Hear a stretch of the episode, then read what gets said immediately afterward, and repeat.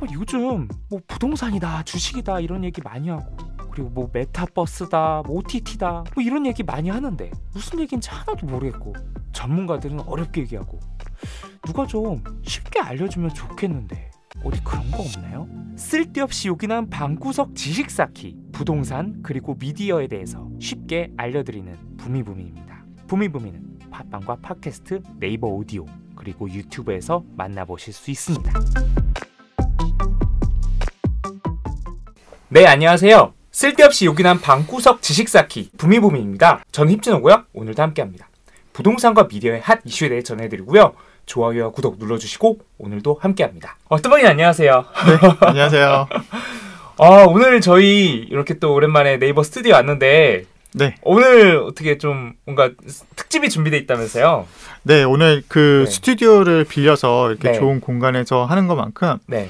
어, 우리 둘이만 하기에는 좀 아깝다. 네. 그래가지고 저희보다 나이가 동생이죠. 네. 동생인데도 어, 존경하고 있는 그런 동생 한 명 모셔놓고 그 어떤 스토리들을 좀 음. 같이 나눠봤으면 좋아서 좀 초대를 했습니다. 네. 서울뚜벅님과 저하고 같이 알고 지내는 분인데 어, 이분은 정말 이색적인 스토리를 가지고 있어요. 나이도 거의 한 서른 살 전후부터 저희가 알아서 어, 이분은 수십 채 집을 가지기도 했고 현재는 또 왕성하게 사업 활동을 하는데 놀라운 게 그분의 나이가 이제 불과 아직도 30을 갓 넘은 굉장히 음. 이런 젊은 청년이라는 점인데 그래서 오늘은 저희가 세상에 살고 있는 다양한 사람들의 이야기 이런 과정에서 뭔가 또 insight를 좀 전해드리면 어떨까 또 어떤 자극이 되기도 할 수 있을 것 같아가지고 정말 저희가 바쁜 시간을 이렇게 잘 부탁을 드려서 어렵게 모셨고요 그래서 오늘 모셨어요 그 닉네임이 빌라 부자님. 본인 소개 좀 한번 해주세요. 안녕하세요, 빌라 부자님. 네, 안녕하세요 네, 인천에 살고 있는 30대 초반 빌라 부자입니다. 초대해 주셔서 너무 감사합니다. 아, 네, 안녕하세요. 오늘 저희가 하고 싶은 얘기가 정말 너무 많은데 또 이제 시간이 정해져 있는 만큼 오늘 이번 시간에 이야기할 내용은 이거예요. 어쩌다 30살 청년이 30채 부동산을 갖게 되었을까? 30살에 30채. 뚜어님은 아. 30살 때 어떠셨어요? 서른 살때 네. 부동산에 붙자도 몰랐죠.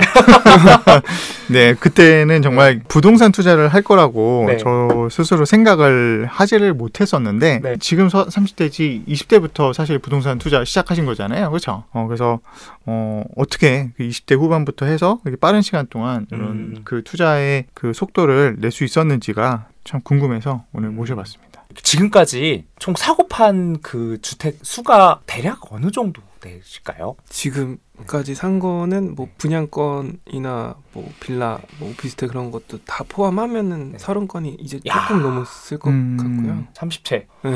와, 30살에 30채. 좀- 저도 뚜버님처럼 30살에 그냥 술만 먹고 그렇게 막 네. 별 생각 없이 지냈던 것 같은데 막 취업해가지고 뭐 맞아요. 정신없이 네. 이제 일 배우고 다닐 때 그쵸. 그럴 때였죠. 일하고 그러는 정신없는데 오늘 빌라 부자님의 이야기를 한번 들어보면 좋을 것 음. 같아요. 아 그러면 이거부터 물어봐야 될 것 같아요. 네네. 몇년 전부터 시작을 했는지 어떻게 음. 어떤 계기로 시작을 했는지 음. 좀 궁금합니다. 제가 정확히 기억나는 게 19년 12월 11일 날 첫낙찰을 받아가지고 음. 그때부터 부동산 투자를 시작이 된 거고 그 전에 공부는 그 전년도 말부터 되게 짧게 막 시작했는데 첫 입찰부터 낙찰이 됐어요. 음, 아첫 입찰을 했는데 그게 바로 낙찰이 된 네. 거라고요? 음, 경매로 어. 샀다는 말씀이신 네, 거죠? 경매로 샀는데 어, 그러면 18 년도 말이었겠네요. 18년도 말부터 18년도 말부터 해서 그다음에 낙찰은 19년 2월 11일이 2월 11일 어, 한 3개월 정도, 4개월 정도 요렇게 공부를 하신 거네요. 어떻게 그러면은 처음 요 경매 공부를 또는 부동산 공부를 해야겠다라는 생각을 하게 되었나요? 원래는 저도 그냥 평범하게 직장 생활하고 있었는데 일반적인 그냥 평범한 직장인 수준으로 돈 모으는 속도였고 이젠 한 2, 3년 더 열심히 모으면 전셋집이나 구할 수 음. 있을까 뭐 이 정도 수준으로 속도로 가고 있었는데 유튜브 동영상 하나 보고서 음, 처음 본 동영상이 뭐였어요? 구일라면 동영상 많이 보시는 아, 부동산 읽어주는 남자. 네 그거 보고 전세 살지 마세요 이런 컨텐츠를 하나를 네. 어떻게 접했는데 유튜브를 음. 보다가 그걸 봤는데 너무 신세계인 거예요. 어, 네. 그 유명한 동영상이 전설적인 영상. 아직도 투자 멘탈이 흔들릴 때면 다시 찾아보고 그래요. 아, 그 네. 영상을요? 어, 그렇더라고요. 그 부익남 님도 매년 새해가 되면 부자 아빠, 가난한 아빠 책을 완독을 매년 초에 한대요. 아 매년 다시 네, 네, 매년 다시 읽는데요. 근데 그게 그 성공한 사람들이나 음. 부자들의 좀 특징이 계속 똑같은 것들을 반복해서 자기한테 주입을 하는 것 같아요. 그게 이제 어찌 보면 최면일 수도 있죠. 최면인데 그런 생각을 자꾸 자기한테 주입을 강제적으로 시키면서 자기 습관이나 행동이 계속 성공하는 그 방향으로 갈 수 있도록 해주는 것 같은데 그런 면에서는 사실 빌라 부자님도 그렇게 똑같이 하고 계시네요. 근데 왜 경매로 하게 되신 걸까요? 여러 가지 방식 중에서. 돈이 없어가지고 처음에 시작한 게 제일 커요. 어떻게 되든 간에 음. 입찰 보증금 10%를 마련해야 되니까 그때 당시에는 뭐 대출에도 무지했고 그냥 있는 돈으로만 해야 되는지 알았으니까 음. 근데 경매 낙찰 받고 나서 그때 당시 이제 경락자금 대출이 워낙 잘 나올 시기였어가지고 그렇죠. 그냥 계약금 10%만 어떻게든 있으면 되겠다 싶어가지고 시작했 던 거고 그리고 처음에는 다주택자를 갈 생각도 없었고 그냥 내 집 하나 있는 정도면 좋겠다 생각해가지고 음. 아예 신축 빌라를 봤어요. 아, 음. 네, 네, 네, 신축 빌라가 그때 당시 문제가 되게 많았거든요. 음. 네. 그러니까 전세 세입자한테 거의 떠넘기기 식으로 분양을 아, 하던 시기여가지고. 되게 경매로 많이 나왔는데 그런 거를 조금 많이 싸게 사서 그것도 차익을 보고 팔았죠.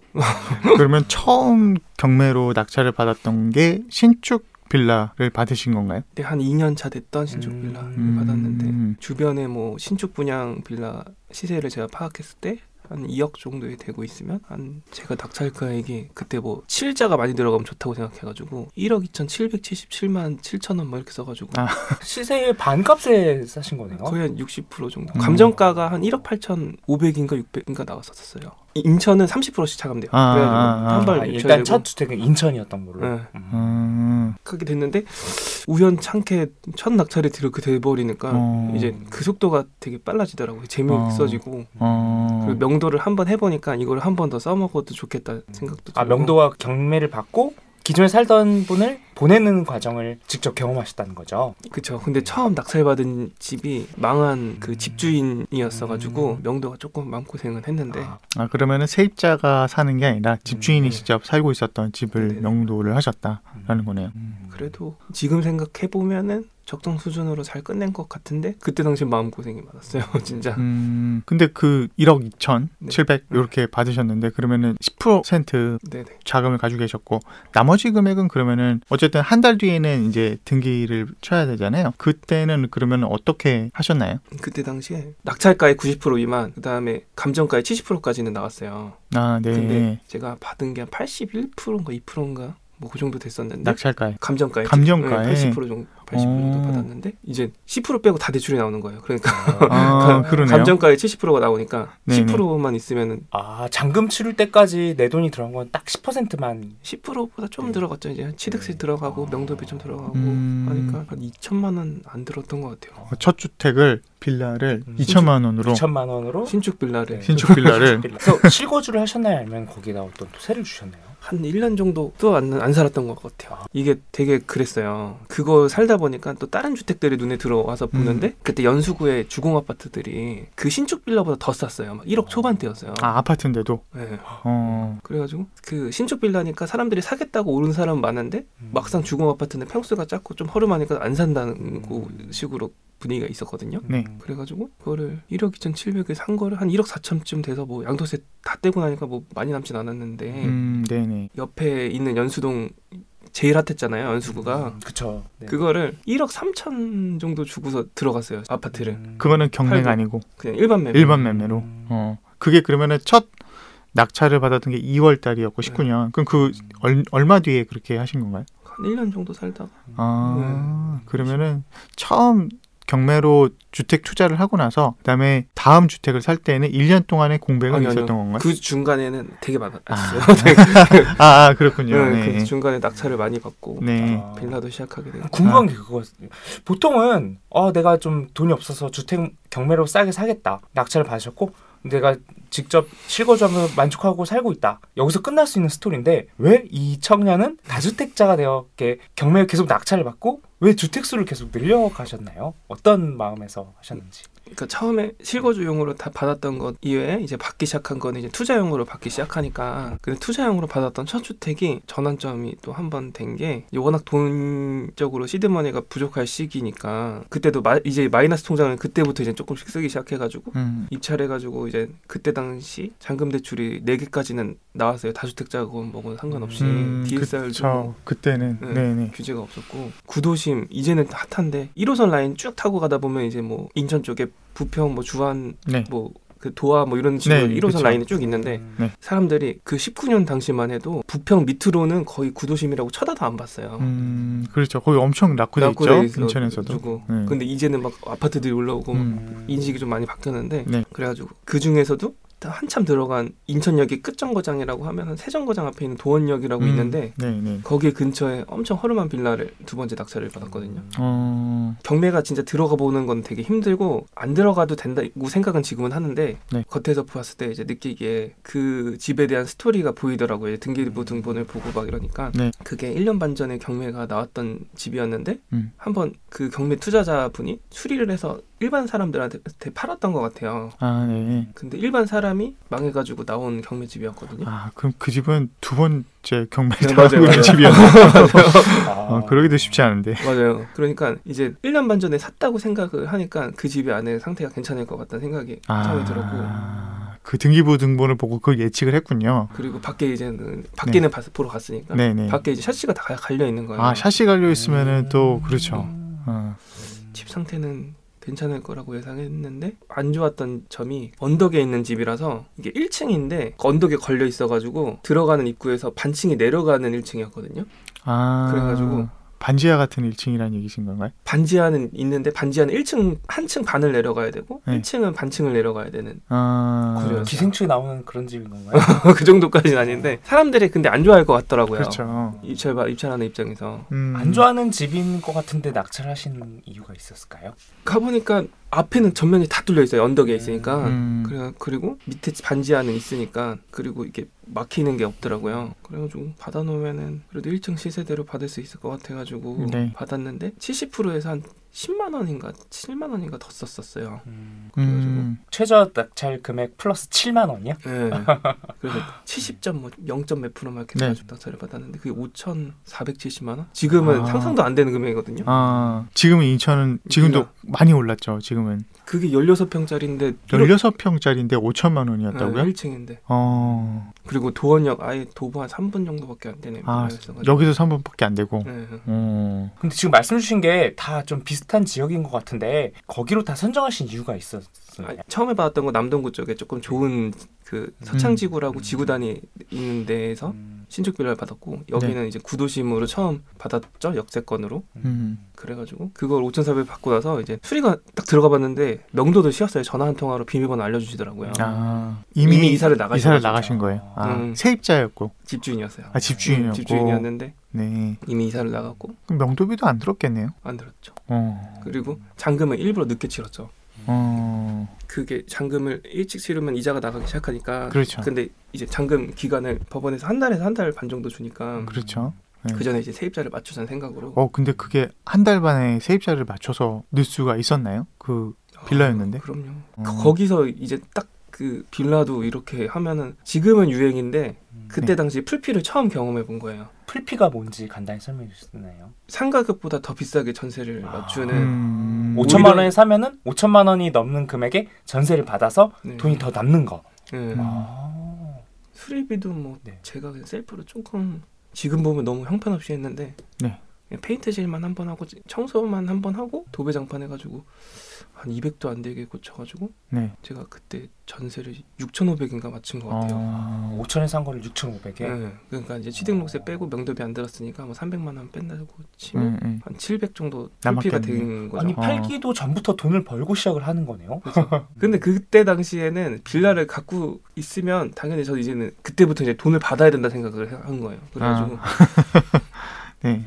아, 다들 안 살려고 하니까 네네네네. 음, 저는 딱 전세가 빌라의 시세고 음. 갖고 있어주는 비용을 제가 미리 받는다 생각을 되게 많이 했어요. 음 그러면은 첫 투자를 2월달에 하시고 두 번째 투자는 얼마 만에 된 건가요? 그 전에 입찰을 거의 한 맨날 넣었죠. 진짜 엄마 알바 시켜가지고 경매를 얼마나 빈도를 자주 나가셨던 거예요? 경매장 거의 매일 나갔죠. 아, 매일 나가세요. 음. 그러면은 저는 직장 생활하니까 못 가는데 아, 대리 입찰로? 음, 네. 그래가지고 그러면은 매일 입찰을 하려면 그거를 그래도 뭐 안에는 안 들여다봐도 가서 다 봤다는 얘기잖아요. 그럼 그건 볼 시간이 언제 있으셨어요? 매일 매일 매일 입찰 가려면 직장인이실 텐데. 퇴근하고 보고 주말에 싹 이렇게 잡아가지고 동선 잡아가지고 보고 어... 어, 이런 시간 빼고는 거의 부동산에 올인을 했 맞아요. 정도였겠네요. 어... 그때는 아예 부동산에 미쳐가지고 네 알바까지 떴었는데 대리운전 알바를 떴어요. 대리운전 알바요. 길을 알게 알고 싶어가지고. 길을 어, 알고 싶어서 인천 부동산을 인천에서 네 맞아요 맞아요. 아, 그리고 이자 나가는 게 처음으로 나가 보니까 네. 부담스럽더라고요. 그래서 아. 투잡도 할 겸 길을도 알고 싶고 네. 그래가지고 대리운전을 그때부터 한 1 년은 했던 것 같아요. 그 그러면 부동산 그 첫 투자하기 전부터 대리운전을 하면서 길을 익히신 건가요? 낙찰 쯤에부터 했어요. 아, 그러니까 낙찰 쯤부터? 이, 이자가 나가기 시작하니까 부담스러운 부분도 있었고 아, 그리고 처음 이제 낙찰을 받아보니까 재밌어가지고 음. 더 공부하고 싶은 것도 있었고 음, 처음 입찰하고 나서 두 번째 입찰 받을 때 그 사이에는 폐차를 좀 여러 번. 계속 했어요. 어, 이게 승률이 어느 정도 됐나요? 그 나가는 횟수 중에 낙찰이 되는 확률? 열 번에 하나 될까 말까인 것 음, 같아요. 열 번에 하나 정도. 네, 근데 승률이 좋았던 게 네. 사람들이 안 보는 지역들이었어요. 음, 그러니까 제가 그렇게 간 거예요. 이제 구도심, 낙구 지역. 저는 그래도 역세권을 계속 고집했거든요. 아, 역세권 하나는 포인트를 주고 음. 근데 되게 그런 게 기존에 있는 1호선이 있는데 여기 생긴다고 해서 그지 다른 지역이 더 비싼 거예요. 음. 그래가지고 시세가 말이 안 된다 생각해가지고 그렇죠. 1호선 라인에 되게 팠던 네, 것 같아요. 네, 그, 네. 그때 근데 올라가고 있던 건물들이 많았어요. 네. 그래가지고 이거 지금 다 싼데 저거 옆에 건물 들어오고 그 동네 분위기 밝아지면 네. 뭐 손해는 아니지 않겠냐 하면서 어, 주의를 받았고 어, 또 받았던 게 뭐 검단 한참 미분양 파실 때 검단 주변에 신축 빌라를 막 들어가고 그랬어요. 네, 네, 네. 그런 게 승률이 높아가지고 데를 어, 계속 폐찰되다 보니까 이제 그나마 될 지역을 찾다 보니까 그렇게 가기 시작한 거예요. 어떻게 보니까 사람들이 관심을 가지지 않는 비인기 물건들을 중심으로 좀 하신 음. 것 같네요. 빌라 시작한 것도 그렇고 낙찰 승률을 좀 올리려고 하면 은 음, 처음에는 안 가리고 다 넣기 시작하다가 이제는 하나씩 받게 되면 솔직 그 공부하게 된 것도 있지만 네. 쌌어요 진짜 쌌어요 어, 그래도 참 첫 낙찰을 정말 쉽게 받은 거잖아요. 어찌 보면은 그렇죠. 첫 입찰했는데 음. 바로 받았는데 그러고선 두 번째 받을 때에는 계속 떨어졌을 네 맞아요 다는 얘기잖아요. 그러면은 사실 아 첫 끝발이 객발인가 하면서 어, 이거를 보통 일반 사람들은 폐차를 많이 하게 되면은 중간에 포기한 사람들이 많단 말이죠. 그런데도 끝까지 이렇게 하셨던 그 계기나 아니면 생각이 있으셨나요? 되게 간단한 생각이었는데 네, 그때 당시에 엄마를 네. 막 알바비를 조금씩 주면서 아- 입찰을 했는데 네. 5만 원씩 줬어요 한 번 가가지고 아, 네, 네. 어머니가 직원 직원이었네요. 네.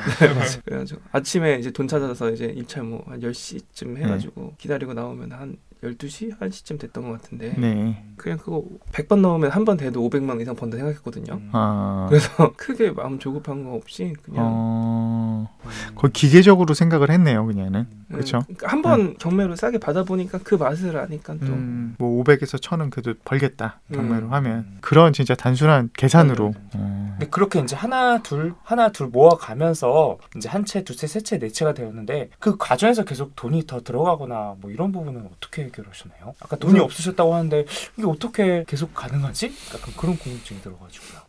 우선은 입찰 넣고 그 사이클이 되게 바빴던 게 음. 낙찰 받고 명도하고 이제 세입자를 다시 드리는 데까지 두세 달이 걸리는데 음. 그 두세 달 정도 들어올 시즌 돈 맞는 시점에 찾아서 또 집을 사기 시작하는 거예요.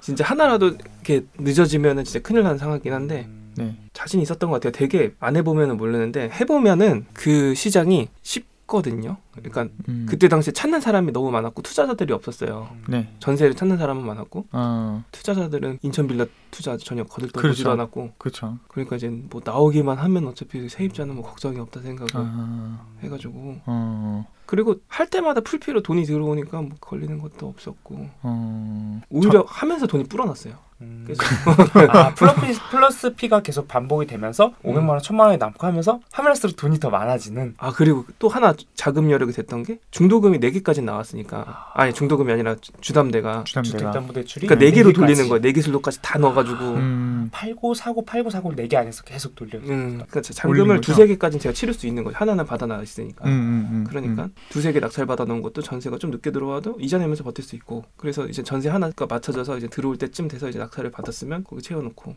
음, 그렇게 해가지고. 근데 못 팔아요. 되게 그런 게. 단기 세율이 너무 세니까. 지금은 다주택 중과까지 붙잖아요. 그렇죠. 그때 당시에는 1년만 갖고 있어도 일반 세율이긴 했는데 단기 세율은 그때도 비쌌던 것 같아요. 지금은 세금을 워낙 어려워가지고 그냥 세무사님한테 그냥 내라는 대로 그냥 다 주는데 단기를 못 파니까 어쩔 수 없이 전세를 갖고 있었고. 아, 선택적으로 전세를 줄 수밖에 없는 상황이었던 네, 거예요. 너무- 팔아도 이 세금 내면 남는 거 없어서 차라리 전세 받고 그냥 가져가자. 그러면은 매도 시점을 일단 1년은 보유하고 매도해야지라고 생각을 하면서 네네.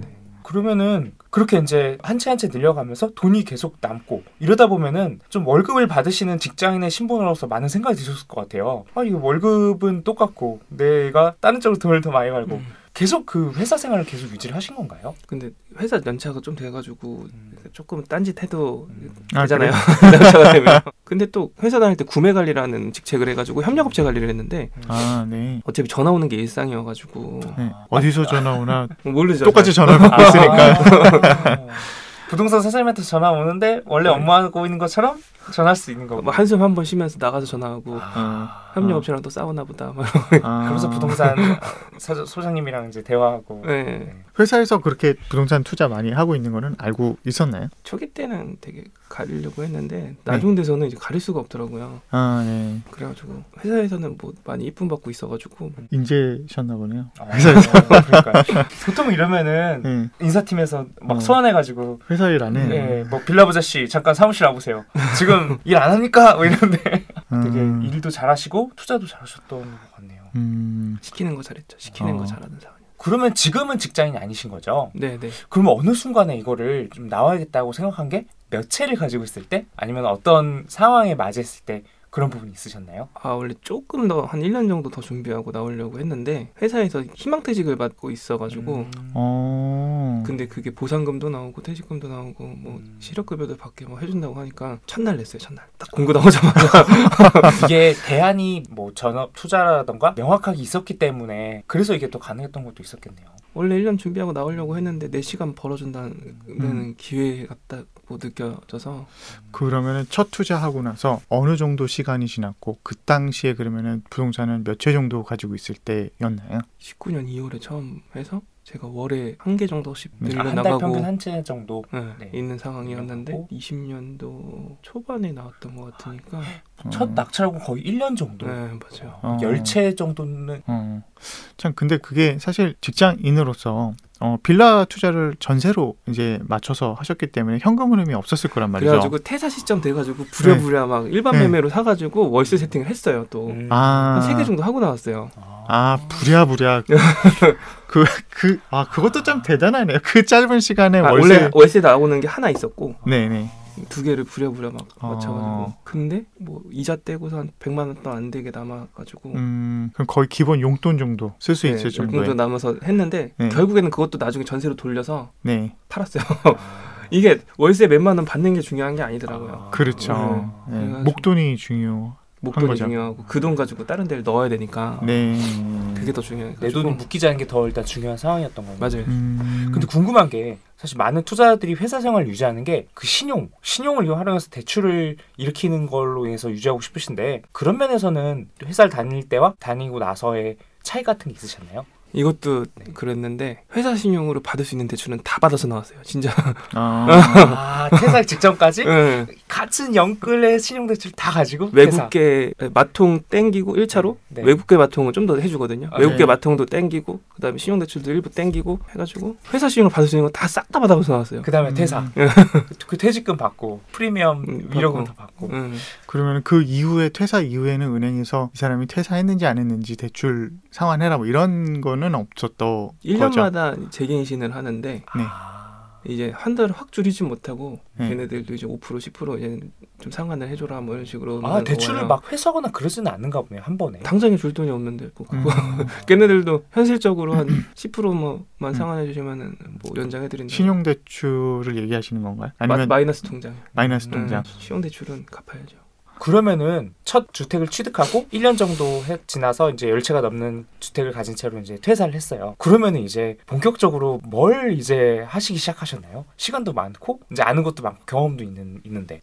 그때부터 임장을 좀 엄청 다니고 음, 부동산 사무실에서 그 알고 있는 지인이 있어가지고 뭐 일은 안 하더라도 그냥 가서 봤어요. 계속 아, 네, 한두 한 두 달간. 아 부동산 공인중개사 그냥 고 네, 사무실 사무소에서. 그냥 앉아서 네, 그냥 제일 하고 그랬는데 보면서 뭐 어떤 게 뭐 느낀거나 배운 게 있었나요? 그러면? 제가 할 일이 아니라고 생각했어요. 아, 공인중개사는 아니다. 나는 투자가 내 길이다.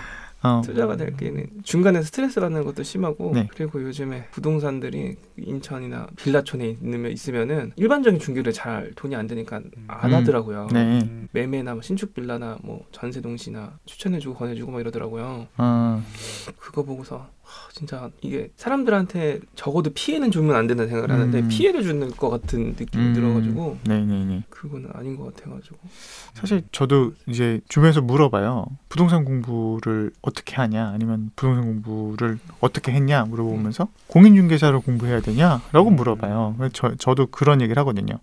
공인중개사와 투자는 다른 거다. 다른 거다. 그렇죠. 그래서 어, 그런 것들이 좀 일반인들은 혼용이 되더라고. 공인중개사 공부하는 게 부동산 공부하는 거다라고 생각을 하는 거.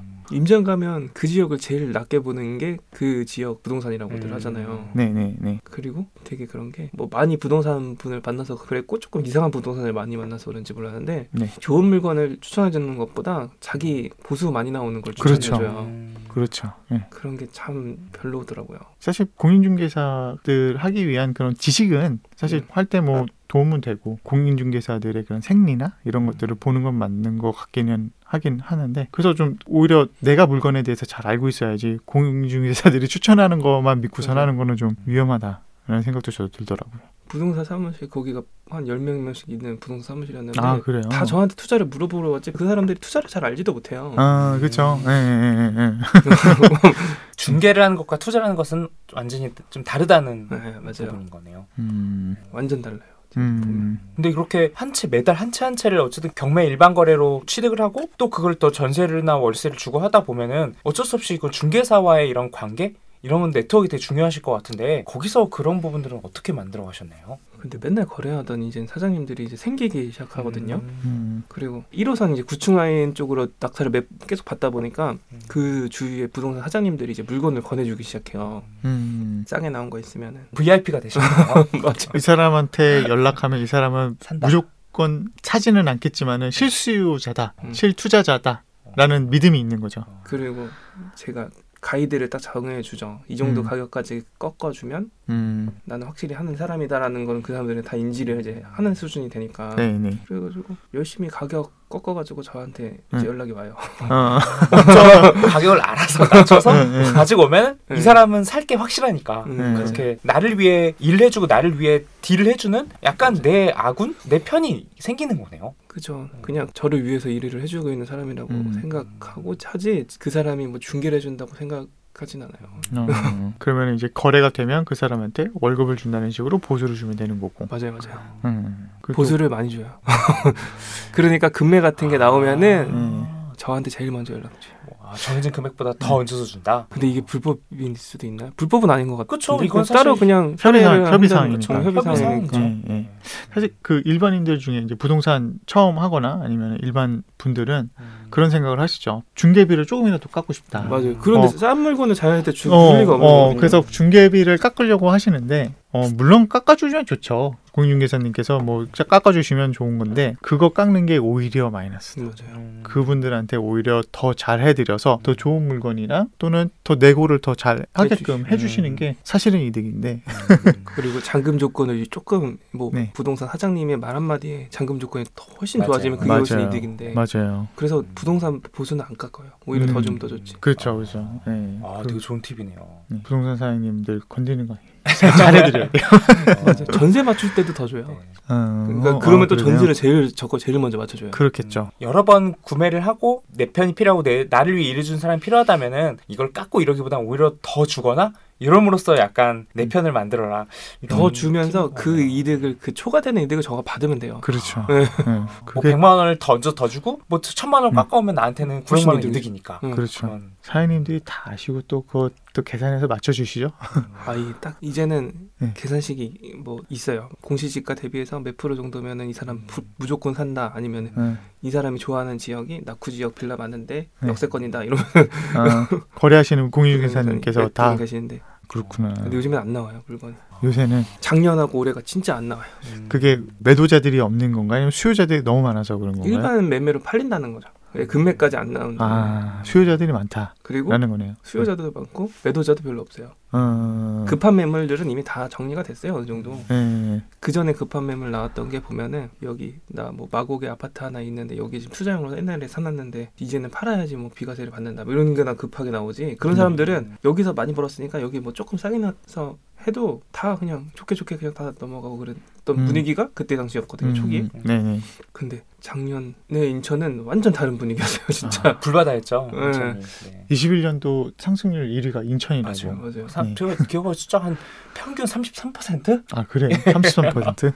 그 전에 다수세 때 급한 것들은 다 이미 정리가 됐고 어. 20년도에는 파는 사람도 없고 어, 조금 호재가 있다 싶으면은 네. 사는 사람이 있고 그리고 갭이 좀 적으니까 인천 빌라들이 음. 네. 소액 투자자들도 되게 많이 들어가고 음, 그러면은 진짜 황금 타이밍에 딱 투자를 들어갔네요. 제가 알기로는 21년도 이제 불바다였지만은 음. 20년도부터 사실은 상승장이었잖아요. 맞아요. 그렇죠. 음. 근데 그 직전에 음. 19년도와 20년 초까지 그렇게 네. 그리고 20년도 6.17 대책이 딱 터졌을 때 네. 시장이 몇 달을 딱 얼었어요. 음. 그렇죠. 그때도 엄청 사고. 아, 아, 오히려 더 샀다. 네. 어, 거의 박앤세일 뭐 쓸어 담으시는. 그리고 지금 연말부터 올 초까지 분위기 그쵸. 안 좋잖아요. 네. 벌써 빌라 두 개 계약했거든요. 음. 지금 타이밍으로 이때는 제가 원하는 조건 싹 다 들어줘요. 음. 그렇죠.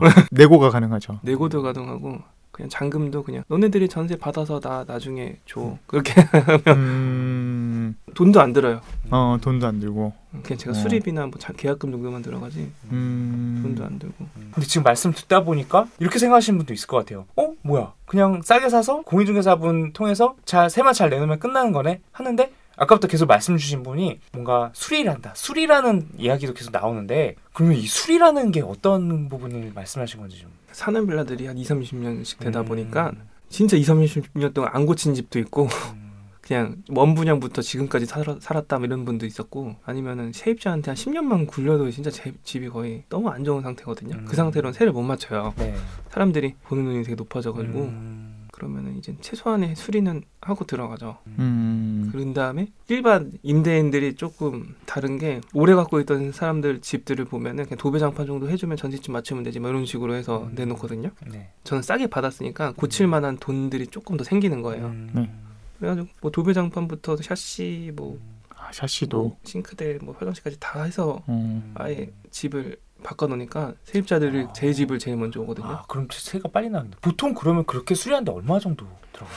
요즘에는 너무 올라가지고 네. 음, 싹다 고치려면은 그래도 한 천만 원 초중반은 들것 같은데 아, 천만 원 그때 정도. 당시에는 한 천만 원 미만으로도 잘 끊었던 것 같아요. 아, 응, 그래가지고 물가가 많이 올랐네요. 근데 네. 맡아서 많이 도와주시는 사장님들이 있는데 사람들이 일을 안 하려고 한대요. 이 돈을 준다고 해도 음. 안, 안 하고 자재도 오르고 아, 인건비도 오르고. 그리고 공수가 이제 약간 애매하게 넘어가는 게 있으면은 원래 그 전에는 한 조금만 더 드려도 되는데 네. 넘어가면 그 다음 날로 미뤄서 하루를 더 하게 해요. 아, 그러다 보니까 요즘에는 공사비 느껴질 정도로 되게 많이 올랐어요. 아, 진짜. 근데 그렇게 한 달에 한 번이면은 사실 이거를 매번 막 새로 사람을 찾고 또 새로 구하고 이러기가 쉽지 않으실 것 같은데 그거를 매달 취득한 집들의 수리 같은 것들은 어떻게 그러면은 크루원들이 이제 모여 있는 거죠. 아. 이제 맨날 해주는 사장님이 있고 아, 그리고 어느 정도 수리가 돼 있는 집이라고 하면 이제 음. 부분적으로 수리를 불렀을 때 이제 해주시는 분들도 있고 아, 아, 요새 부분 수리 잘 안 해줘요. 맞아요. 요새 부분 수리 안 해줘요. 돈이 안 되니까. 음. 네, 근데 이제 아시는 분이니까 해주시는 아시는 거죠. 분. 아, 음. 그분도 아까 말씀하신 공인중개사처럼 약간 나를 위해 내가 부르면 언제든지 맞을 수 있는 약간 내 편 같은 그리고 그분들은 이제 맨날 사람 자기한테 일거리를 주니까 아, 일거리를 음. 주는 사람. 되게 공사 비용도 다른 데서 그 일반 사람들 견적 나가는 거 대비해서 많이 싸게 주시고 음. 그리고 AS도 다 해주시고 어. 계속 물건이 나올 집인데 어, 어, AS 제대로 안 하면은 이제 저도 이제 거래 안 되니까. 거래가 안 되니까 어. 그럼 계속 이렇게 막 비교를 하면서 계속 매번 새로운 업체를 찾는 것보다 제대로 된 업체를 구축해 놓고 관계를 잘 유지하는 게 훨씬 이득이 될 수 있겠네요. 그 구하는서 이제 다시 맞춰가는 것도 일이고 그렇죠. 그리고 음. 거기서 돈을 남긴다는 생각은 별로 안 하고 아, 음. 하니까 뭐 이거 조금 싸게 해봤자 아, 뭐 뭐, 수리비 뭐 50만 원, 100만 원 아끼는 에너지보다 네, 내 시간을 줄여줄 수 있고 빠리빠리 해줄 수 있는 사람. 맞아요. 아, 어떻게 하다가 그, 그 인테리어 팀이겠죠? 음. 그 팀을 이렇게 지속적으로 할 수 있는 분들을 만나시게 됐나요? 소개로 했는데 그냥 네. 신의로서 그냥 어, 저- 저도 갑질 안 하고 그 음. 사장님도 적당히 해주시니까 어, 한두 번 거래하다 보니까 음. 서로 이제 말도 잘 되고 잘 해주시고 고쳐달라는 거 있으면 제일 나서서 해주시고 음, 사실 저도 그 직접 인테리어 해보려고 어, 네. 예, 이제 막 알아보고 하는데 그게 알아보는 게 쉽지가 않거든요. 맞아요. 그거 막 번- 인기통 어. 들어가서 막 하나하나 막 네. 목공 부르고 막 도배 예, 부르고 예. 타일 부르고 이러면은 싸긴 싸건데 음. 마감도 막 하고 그렇죠. 예. 음. 견적 매번 받기 이것도 음. 쉽지 않고. 와서 맨날 추가금 부르고 어. 예. 그리고 그거를 직접 하려면은 또 공부를 해야 되고 시간이 들어가고 에너지가 들어가는데 약간 그거 아낀다고 좋아하는 게 아니라 내 시간과 내 노동에 대한 가치를 잘 판단해 봤을 때는 그게 이득이 아닐 수 있잖아요. 그리고 또 양도세에서 공제 받으면 되니까 아, 그것도 음. 팁이네요. 어차피 수리비 해봐야 양도할 때 다 빼주는 금액이니까. 야, 보통 현금으로 하시는데 현금으로 안 하시고 다 세금 계산하셔서 그걸 다 마- 맞아. 하시네요. 그렇죠. 어. 아, 현금을 해서 조금 더 부가세 깎는 것보다 오히려 그거를 다 그냥 세금까지 내서 나중에 차감받는 게 훨씬 낫다는 판단하신 거네요. 뭐 단기세율로 팔 때는 세금이 음. 말도 안 돼요. 진짜 그렇죠. 그렇죠. 그래가지고 작년이었나 세금 유예줄 때까지 엄청 팔긴 또 팔고 이제 세금을 잘 모르겠어요. 저도 내라는 대로 내고 아, 그래요? 아, 그러면 또 음. 아, 세무사분도 전속 세무사분이 있으신 거고. 부동산 법인 부동산 아. 세무사분이 계시니까 네. 물어보죠 계속 저도 이제 뭐 심적 부담이 있으니까 네. 음. 갖고 있으면서 어느 시기까지 팔면 뭐 중과 안 되고 음. 공제받을 수 있는 거 있으면은 미리 다 끊어 놓으라는 것도 팁도 받고 음. 공동 투자 같은 건 안 하시고 혼자 단독으로 이렇게 투자를 보통 하셨던 거예요? 공동 투자는 가족이랑만 가족이랑만. 약간 느낌이 혼자 전 이제 회사를 나와서 전업 투자로 혼자 하고 있지만 약간 하나의 크루처럼 날 음. 위해 일해주는 중개인, 날 위해 일해주는 수리 이런 팀들 그리고 세무사 이것도 하나의 원 팀으로 딱 이렇게 가고 있는 것처럼 느껴지네요.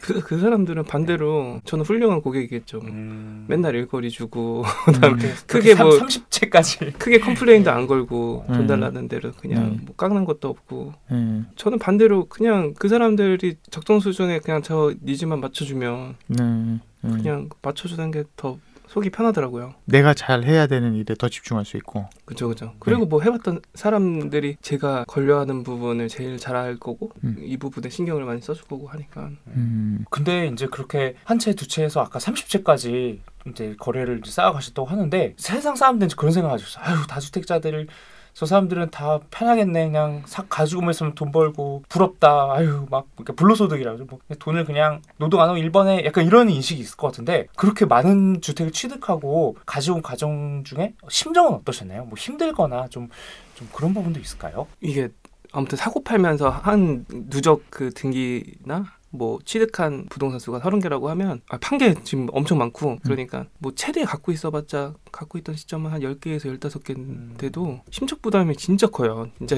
어. 어떤 부분에서요? 우선은 계약 기간 동안 뭐 보증금을 내줄 의무는 없지만 음. 네. 그래도 그게 한두 달이지 만약에 이게 좀 늦어지거나 그 사람이 뭐 험하게 썼을 때 아니면은 음. 협조를 잘 해줬을 때 보증금을 몇 빼줘야 되는 상황이 올 수 있잖아요. 그러면 이제 대출로 어떻게든 하나 두 개야 뭐 메꿔줄 수야 있겠는데 갑자기 뭐 네다섯 개 오면 진짜 거의 망하는 거잖아요. 그렇죠. 아 이게 나 나가겠다 이럴 때. 음, 아니면 진짜 계약 기간이 뭐 그 다 맞춰가지고 가지고 이제 이게 한 달에 한 건씩 산 만큼 만기가 한 달에 하나씩 와요. 음.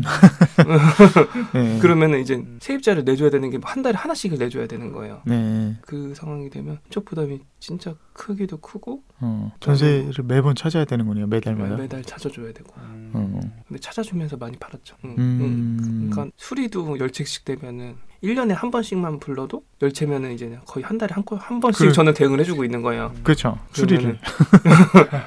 뭐 간단하게 뭐 10만 원, 네. 20만 원 끝나는 것도 있고 네. 교체해줘서 50만 원, 뭐 네. 100만 원 가는 것도 있고 예, 예. 그다음에 밑에서 물이 새거나 뭐 위에서 물이 새거나 이런 거가 있- 나오면 아 그건 큰일이네. 몇백만 원씩 나가는 거예요. 그렇죠. 그건 큰일이지. 음. 장마철이나 태풍 이럴 때 잠 못 주무시겠어요 그러면 그래서 장마 때는 진짜 뭐 심졸이면 마음 졸이면서 어. 아무래도 진짜- 빌라니까. 빌라니까 20, 30년 넘은 빌라들 막 이런 것들 그리고 제가 다 샀던 빌라들이 연식도 있고 소위 말하는 썩은 빌라. 썩은 빌라고 그리고 전 반지한 되게 싫어했는데 네, 네. 반지한 진짜 세입자들이 안 들어오려고도 하고 그렇죠. 들어오는 세입자층이 뭐 안 좋게 얘기하는 거일 수도 있는데 영세하시는. 약간 분위기가 조금 사람을 같이 다운되게 만드는 그런 게 아, 좀 그래요? 있거든요. 어, 어. 그래가지고 고생을 너무 많이 해서 반지하 안 하는데 반지하 대신 싼게 있으면은 거의 꼭대기층이에요. 음, 음. 그러면은 옥상에서 물새에서 내려오는 거는 어떻게 할 방법이 없어요. 진짜 방수를 하든지. 옥상 방수를 해야죠. 네. 네.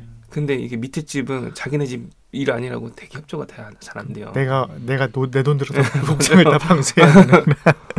막 그런 그런 것도 세 번 정도 막 어. 있었는데 그것도 돈이 주지 그쵸. 못해요 진짜. 그렇죠. 한 번은 뭐 돈이 거쳐서 한 적도 있긴 한데 네. 시 지원 받아가지고 아니면은 부분적으로 제 거 반만 했을 때도 돈이 꽤 나오고 음. 물 세면은 세고 나서 그 위에도 이제 보수를 해야 되는 거예요. 그쵸. 천장도 하고 그쵸. 도배도 하고. 어, 그 돈도 또 만만치 않죠. 음. 혹시 막 되게 좀 힘들게 하는 세입자나 뭐 그런 경험은 없으셨나요? 대부분 착하신데 아. 힘들게 했던 세입자는 있죠. 막 옵션으로 넣어준 세탁기를 중고였거든요. 네. 다 중고랑 인지를 시켜주고 넣어줬고. 근데 세탁기 뭐 기계 청소를 해야 된다고 뭐 기계 청소비를 달라고 갑자기 네. 하는 사람도 있고 그 안에 뭐 필터면 뭐 아, 다 네. 모터 갈아서 해야 된다고 막 네. 그런 사람도 있었고 어, 막 월세를 밀렸던 세입자도 있고 어. 그리고 그런 적도 있었어요. 외국인 세입자를 한번 받은 적이 있는데 어디 나라 사람이었나요? 그거 모르겠어요. 그 세입자를 받았는데 맨날 주변 그 외국인 노동자들을 불러서 맨날 술 파티를 한다는 아. 거예요. 그래가지고 옆에 아줌마 정장 아줌마 막 와가지고 막 네. 전화 와가지고 막 세입자 꼭 연장하면 안 된다고 막 어, 어. 엄청 뭐라 저한테 하고 막 사진을 찍어서 맨날 지금 이렇게 하고 버리고 갔다고 막 하면서 응. 그냥 매너가 좋지 않는 세입자가 있으면 그 스트레스가 약간 집주인한테 오는 맞아요, 게 맞아요. 공짜는 없습니다. 아까 아빠 아빠 얘기만 들었을 때는 어 뭐야 뭐 싸게 사서 플러스 피로 돈 남네? 어 주위 crew들이 다 일하네 해서 되게 어 좋다고만 생각해왔는데 그 와중에 이런 스트레스와 음. 꾸준히 매달 나가는 이 음. 뭐 수십에서 수백만 원이 드는 돈들 세입자 스트레스 음. 결국 그게 다 네. 어떻게 보면 에너지에 대한 비용인 그렇네요. 네. 감당해야 될 스트레스라고 생각해서 좋게 좋게 하려고 하는데 네. 한 번에 몰릴 때는 조금 음. 스트레스가 많이 받을 때. 어. 그 장마철이나 음. 막 이럴 때나 그러면 지금 이제 처음 19년도 2월부터 음. 시작을 해서 이렇게 쭉 빌라들을 이제 네. 모아 오셔서 이제 투자를 하셨잖아요. 네. 근데 어느 시점이 돼서 이제 매도 많이 하셨다고 했는데 매도를 하게 됐단 말이죠. 그 매도를 했던 그 이유나 음. 그 시점이 어떤 상황이었는지 그렇게 이제 전환을 하게 된 계기가 뭐 어떻게 되나요?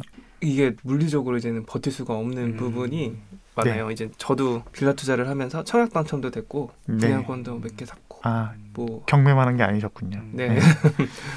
이게 그 사이에 또 인천이 분위기가 좋아서 차익이 지금 음. 커요. 뭐 음, 돈 받아야 받는 받는 거고 팔아야 파는 거지만 네. 차익이 크니까 뭐 그때까지 뭐 다주택 중가를 때릴지는 모르겠는데 네. 이젠 이 주택을 그냥 일반 가세나 중가를 받고 팔면 이제는 그 세금이 너무 너무 큰 거예요. 어, 그러니까 어쩔 수 없이 정리를 음. 해야 되는 상황이 됐고 어. 이제 저도 이제 대출을 좀 많이 받아서 입주를 하고 싶고 이제 음. 입주를 하고 나서 이제 생각을 하고 싶으니까 네, 네. 명의를 조금 줄여놔야겠다 다이어트를 해야겠다는 음. 생각이 많이 아. 들어가지고 작년에는 팔아야 되는 분위기보다 더 가자 막 이런 분위기였어요 인천은 예, 예, 예, 예. 그것보다 오히려 내가 좀 집중을 해야 되는 좀 그, 네 맞아요 그런 식으로 가고 슬림화 시켜야겠다라는 그 전략이 먼저 앞섰던 거네요. 그러면 그리고 분위기가 탔을 때 찾는 부동산이 빌라일 수는 있지만 네. 분위기가 식었을 때 제일 먼저 버리는 게 빌라예요 그렇죠. 그래가지고 분위기 좋을 때 팔아야 된다 생각을 어, 해가지고 어. 부지런히 팔았던 것 같아요. 진짜. 물 들어왔을 때 노져야 된다. 아, 한창 좋을 때 예. 파는 시점이 와서 다 팔았고 그러면서 자연스럽게 이제 아파트 똘똘한 아파트들 중심으로 좀 이렇게 가짓수를 줄여서 넘어가는 과정을 거치셨다 이런 그렇죠. 부분일까요? 그래서 이제 제 명의로 있는 거는 뭐 가족 공동 공동 투자한 거 말고는 이제는 제 명의로는 아파트 하나, 분양권 두 개, 아파트 하나 뭐 이 정도. 어. 밖에 없어요. 그럼 엄청 슬림하네요. 슬림하지만 자산 가치는 훨씬 더 커지셨을 것 같은 느낌이 드네요. 시, 호가들은 높은데 어떻게 될지 모르겠어요. 음, 음. 그냥 내 돈 같지도 않고요. 근데 음. 그냥 최소한 음. 방어만 했다 생각이고. 음. 근데 좀 아쉽지는 않으셨어요? 작년 같은 경우 일- 인천이 엄청 불장이었는데 음. 그리고 물론 진짜 그, 그 전에 웃긴 파셨을 거잖아요, 그렇죠? 맞아요. 딱 제가 팔고 나서 네. 업자들이 이제는 지도에 그림을 그려요. 네. 그래가지고 네. 동의서를 걷어요. 어. 그럼 제가 팔고 나서 막 왜 뛰고 막 그러거든요. 네, 네. 그냥 제 돈이 아니었다 생각하는 아. 것 같아요. 사실 일반인들 그럴 때 좀 멘탈 나가거든요. 저 저게 다 내 돈이었는데 어. 그렇죠. 근데 돈- 그거를 갖고 있다고 해도 네. 끝까지 가져갈 수가 없으니까. 네. 근데 그거를 팔자마자 근데 돈을 놀리질 않았어요. 그러니까 되게 마음이 편한 것 같아요. 음, 그거를 그냥 투- 현금으로 가지고 있었던 게 아니라 음. 다른 것에 또 토- 투자를 했던 거죠. 작년 초까지만 해도 인천에도 미분양 아파트들이 있었어요. 어, 네. 근데 빌라 팔아서 미분양 아파트 샀으면 아. 자랑.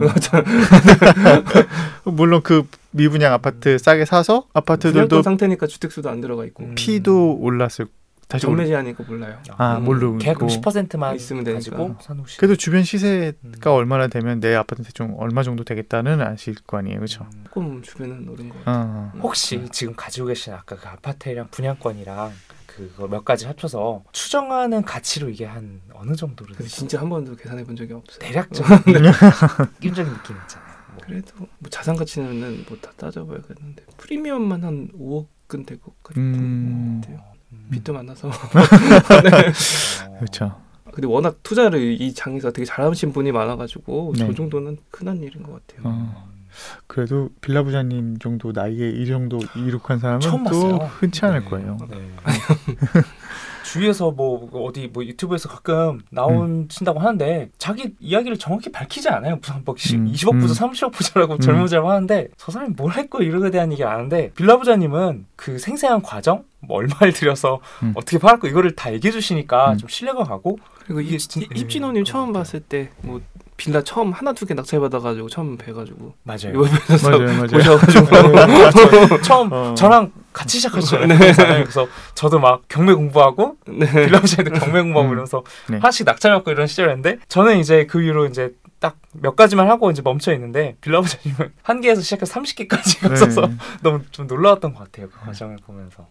처음에 이제 지금과는 좀 다른 생각이었을 거잖아요. 처음에 뭐 작은 생각으로 시작을 했고 그때의 생각과 지금 이제 어느 정도 그래도 이제 여러 과정들을 걸치면서 음. 또 이제 자산의 증식도 있었고 지금의 좀 생각 이나 심정이 좀 어떻게 변화가 좀 있으셨나요?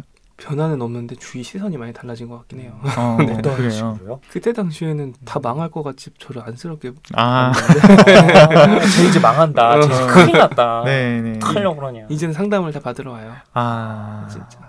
바뀐 제 마인드는 똑같아요. 그때랑 지금이랑 똑같은데 그리고 노년에 폐지 죽고 싶지 않으니까 이런 네. 생각으로 한 거였지 뭐. 아, 처음에 망할 것 같다 하다가 잘 되는 모습을 보니까 오히려 와서 물어보고 조언을 구하고. 그러니까 제 나이 때 돼서 이제 투자도 어느 정도 해놨고 가게도 지금 운영하고 있는 가게들이 있고 음. 네. 사람들의 보는 시선이 달라진 것만 있지 전 똑같아요. 그럼 아, 사람들 달라진 없어요. 어. 조언을 구하고 이러면서 직접 사고 막 산 사람이 또 잘 되고 이런 케이스들도 좀 있나요? 많죠. 많나요? 음. 음, 진짜 많죠.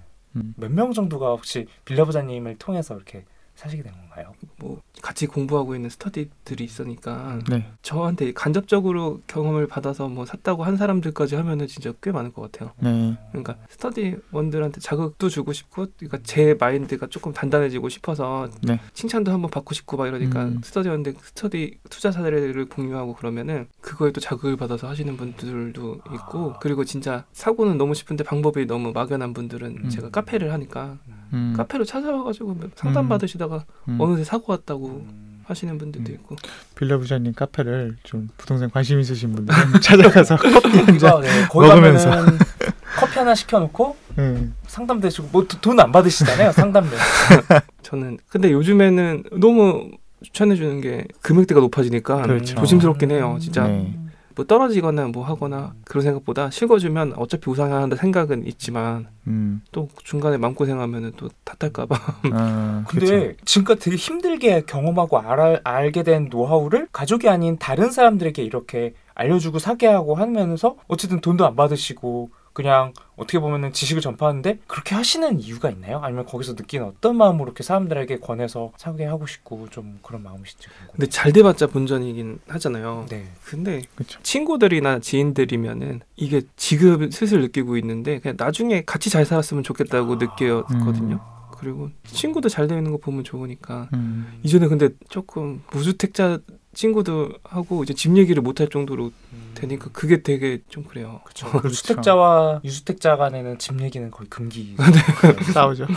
그러니까 이- 그렇게 되고 싶지 않아서 많이 친구들한테는 추천해주고 보내주고 했었는데 친구들이 접근할 수 있는 금액대까지는 작년까지는 됐거든요. 음, 작년 초까지는 됐는데 작년 하순부터는 이제 접근이 불가능한 인천도 금액이니까 인천도 직장인이 이제 2, 3억씩 모으기 힘들잖아요. 그렇죠. 그러면은 아직도 좀 무주택자인데 주택 마련하고 싶은데 아직 돈이 많지는 않은 분들을 위해서 조언 같은 거 좀 해줄 수 있나요? 주위 지인들한테 해주셨던 것처럼 이거를 듣고 계시는 분들께 좀 자극이 될 만한 그렇게 실전으로 옮기신 분도 있긴 있는데 네. 주택수에 안 들어가는 주택이라도 먼저 잡아두고 음. 청약을 도전을 계속 해보는 것도 괜찮고 아파트 같은 거 말씀해 주세요. 아파트도 그렇고 뭐 공시가 1억 미만짜리 근데 공시가 1억 미만도 너무 많이 올라가가지고 음. 공시지가 1 억 미만은 주택수에 포함이 안 되네. 청약 시에는 안 돼요. 청약 시에는. 음, 공시가 1억 2천 전용 60 미만일 거예요. 음, 음. 해당되는 주택을 사서 아파트도 마찬가지인가요? 공시가 1억 이하는? 1억 2천일 거예요. 1억 2천. 수도권 기준으로 청약 시에 주택수 안 들어가는 주택이라도 먼저 해놓고 음. 청약 도전하는 것도 괜찮고 그리고 저는 오히려 반대로 친구들한테 하는 조언이 제일 저는 와닿는 조언들이니까 너가 잡을 수 있는 것 중에 제일 연식 좋고 제일 좋은 거 미리 어떻게든 잡아 전세를 끼든 잡아놓으라고 하거든요. 음. 아직 그래도 잡아놓을 만한 금액 네. 인 단지들이 좀 많아가지고 네. 어, 아직 많이 올랐지만 기회는 있다. 전세가가 좀 많이 붙어 있는 데들도 있고 음. 이게 신축부터 쭉 내려가서 이제 뭐 한 10년 차 내외인 것들 갭 적은 것들도 좀 있으니까 음. 지역이나 상품이나에 따라서 다 저- 틀리겠죠. 딱딱 뭐 그 단지를 찝어주는 거는 그렇죠. 이제 못해요. 이제 네. 뭐 너무 많이 올라가지고. 음, 맞아요. 근데 잡을 수 있는 것 중에 너 현금 여력 되는 거 음. 제일 좋은 거 잡아놓든지 아니면 무주택 유지하면서 또 결혼은 신특공 써야 되고 아기 있고 막 이런 집은 또 특공을 날리라고 하는 것도 애매해요. 맞아요. 그러니까 그런 애들한테는 뭐 그렇게 해주고 음. 요즘에는 또 아파트들도 추천 많이 해줘요. 그런 게또 음. 주택수 안 들어가고 그렇죠. 나중에 뭐 여차하면 들어가서 살면 되니까 신축이고 네. 좀 비싸긴 한데 아, 이렇게 경매로 시작을 해가지고 30주까지 늘리고 또 주위에 이런 다양한 자극과 이야기를 전해주면서 또 많은 사람들을 이런 유주택자로 만들어준 빌라 부자님의 이야기를 들었는데요.